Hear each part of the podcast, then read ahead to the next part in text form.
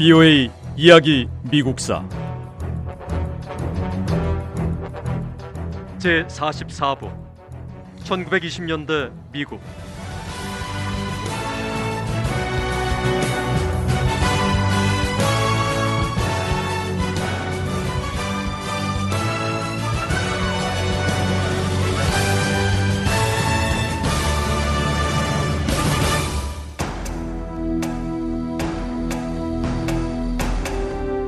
민주당 전당대회는 뉴욕에서 열렸습니다. 뉴욕 전당대회는 순식간에 도시 출신의 진보적 성향의 대의원들과 시골 지역을 대표하는 보수적 성향의 대의원들 사이의 싸움터가 됐습니다. 뉴욕에서 민주당 전당대회가 열린 건 지난 유월 말부터 칠월 초였습니다.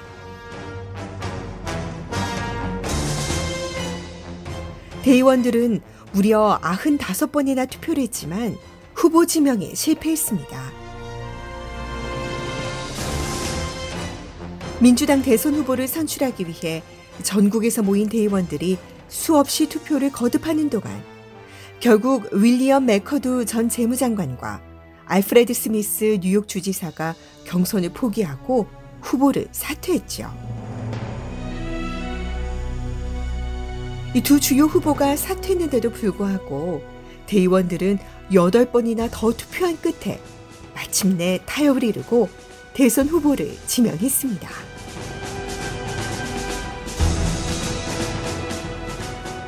민주당 전당대회는 백삼 번에 걸친 투표 끝에 최종적으로 존 데이비스를 대선 후보로 지명했습니다. 대형은행의 변호사인 존 데이비스 후보는 우드로 윌슨 대통령 시절 영국 대사로 잠시 근무했습니다. 민주당은 부통령 후보로 민주당 정치 지도자 윌리엄 제닝스 브라이언의 동생인 찰스 브라이언을 선택했습니다.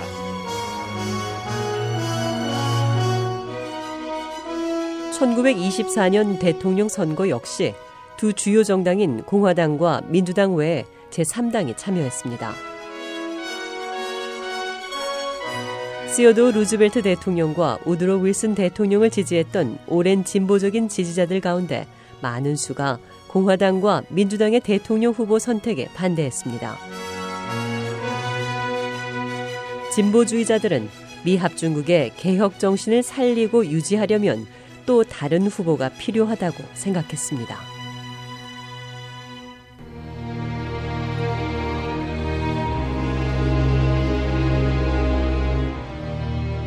진보적인 후보들은 천구백이십이 년 의회 선거에서 좋은 결과를 얻었습니다.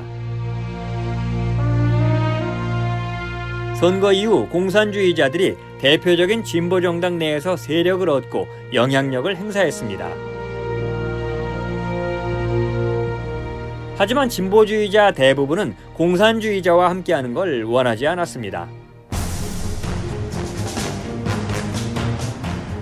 공산주의자의 합류를 꺼리는 진보주의자들은 새로운 진보당을 결성했습니다. 이 세 정당은 위스콘신주의 로버트 라폴레트 상원의원을 대통령 후보로 지명했습니다.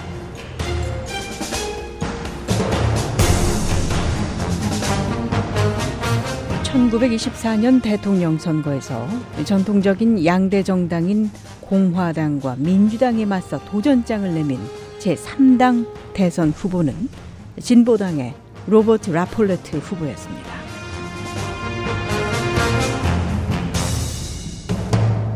라폴레트 후보는 이십 세기 초 미국 내 진보운동을 이끌면서 농민과 노동자의 이익에 앞장섰습니다.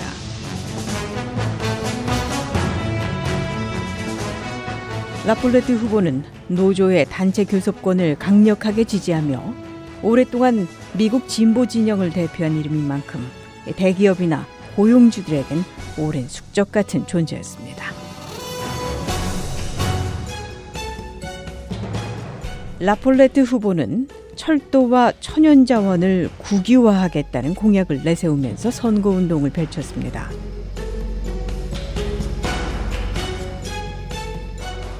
또 부유층의 세금을 인상하고 수력발전 관련 산업은 공공소유권을 갖게 하자고 제시했습니다.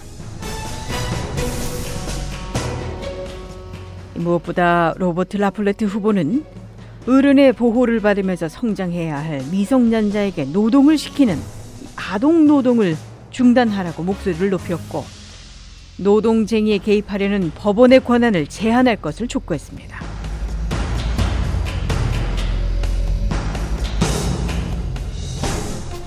라폴레트 후보는 단일 대기업들이 중요한 산업을 장악하고 좌지우지하는 것이 얼마나 위험한 일인지 미국인들에게 경고했습니다.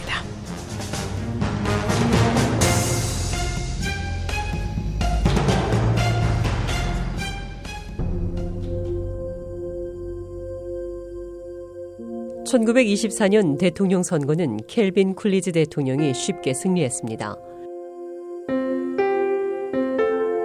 공화당의 압도적인 지지 속에 대선에 도전했던 켈빈 쿨리지 대통령은 서른다섯 개 주의 선거인단을 확보하면서 다른 후보들을 크게 앞질렀습니다.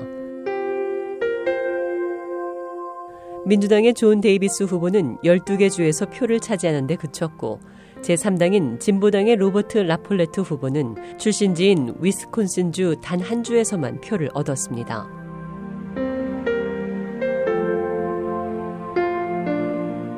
당락을 결정짓는 선거인단 투표 외 일반 투표에서도 켈빈 쿨리지 대통령이 데이비스 후보와 라폴레트 후보의 표를 합한 것보다 더 많은 표를 차지하며 큰 지지를 얻었습니다.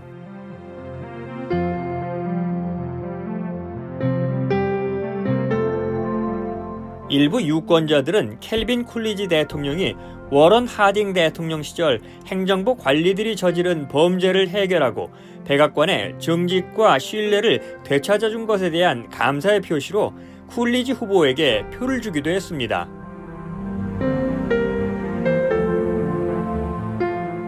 하지만 미국인들이 켈빈 쿨리지를 대통령으로 선택했던 가장 큰 이유는 그의 보수적인 경제정책을 좋아했고요, 연방정부의 역할을 줄이고 민간기업의 경제활동을 적극적으로 지원하는 정책에 찬성했기 때문입니다.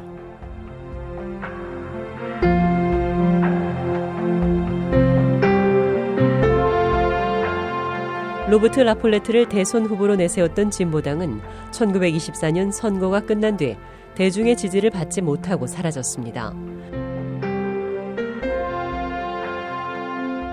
라폴레트가 이끌었던 진보주의자들은 대부분 나중에 민주당에 합류했습니다. 진보당은 정치 정당으로는 더는 명맥을 유지하지 못하고 막을 내렸지만, 진보당이 추구했던 사상과 사회운동에 담긴 개혁 정신은 진보당이 사라진 이후에도 몇 년간 계속 이어졌습니다.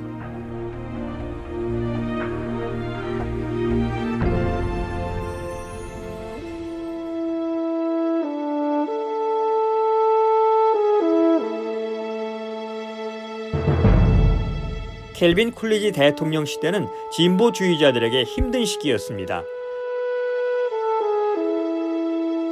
의회 내 보수주의자들은 기업과 부유층의 세금을 감면하는 법을 통과시켰습니다. 진보주의자들은 국가 농업 정책을 개혁하려 애썼습니다. 천구백이십 년대 미국은 여러 분야에서 성장을 이뤄냈습니다.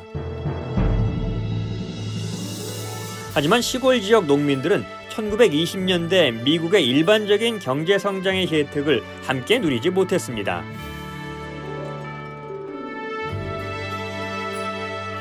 대량 생산으로 농산물 가격이 하락했지만 농민들의 생산 비용은 오히려 증가했고요, 비용을 감당하지 못한 많은 농민이 삶의 터전인 농장을 잃었습니다.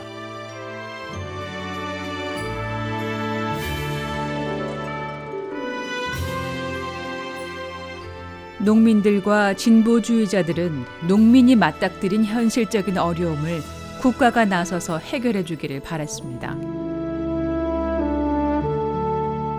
브이오의 이야기 미국사, 이 내용은 다음 시간에 계속됩니다.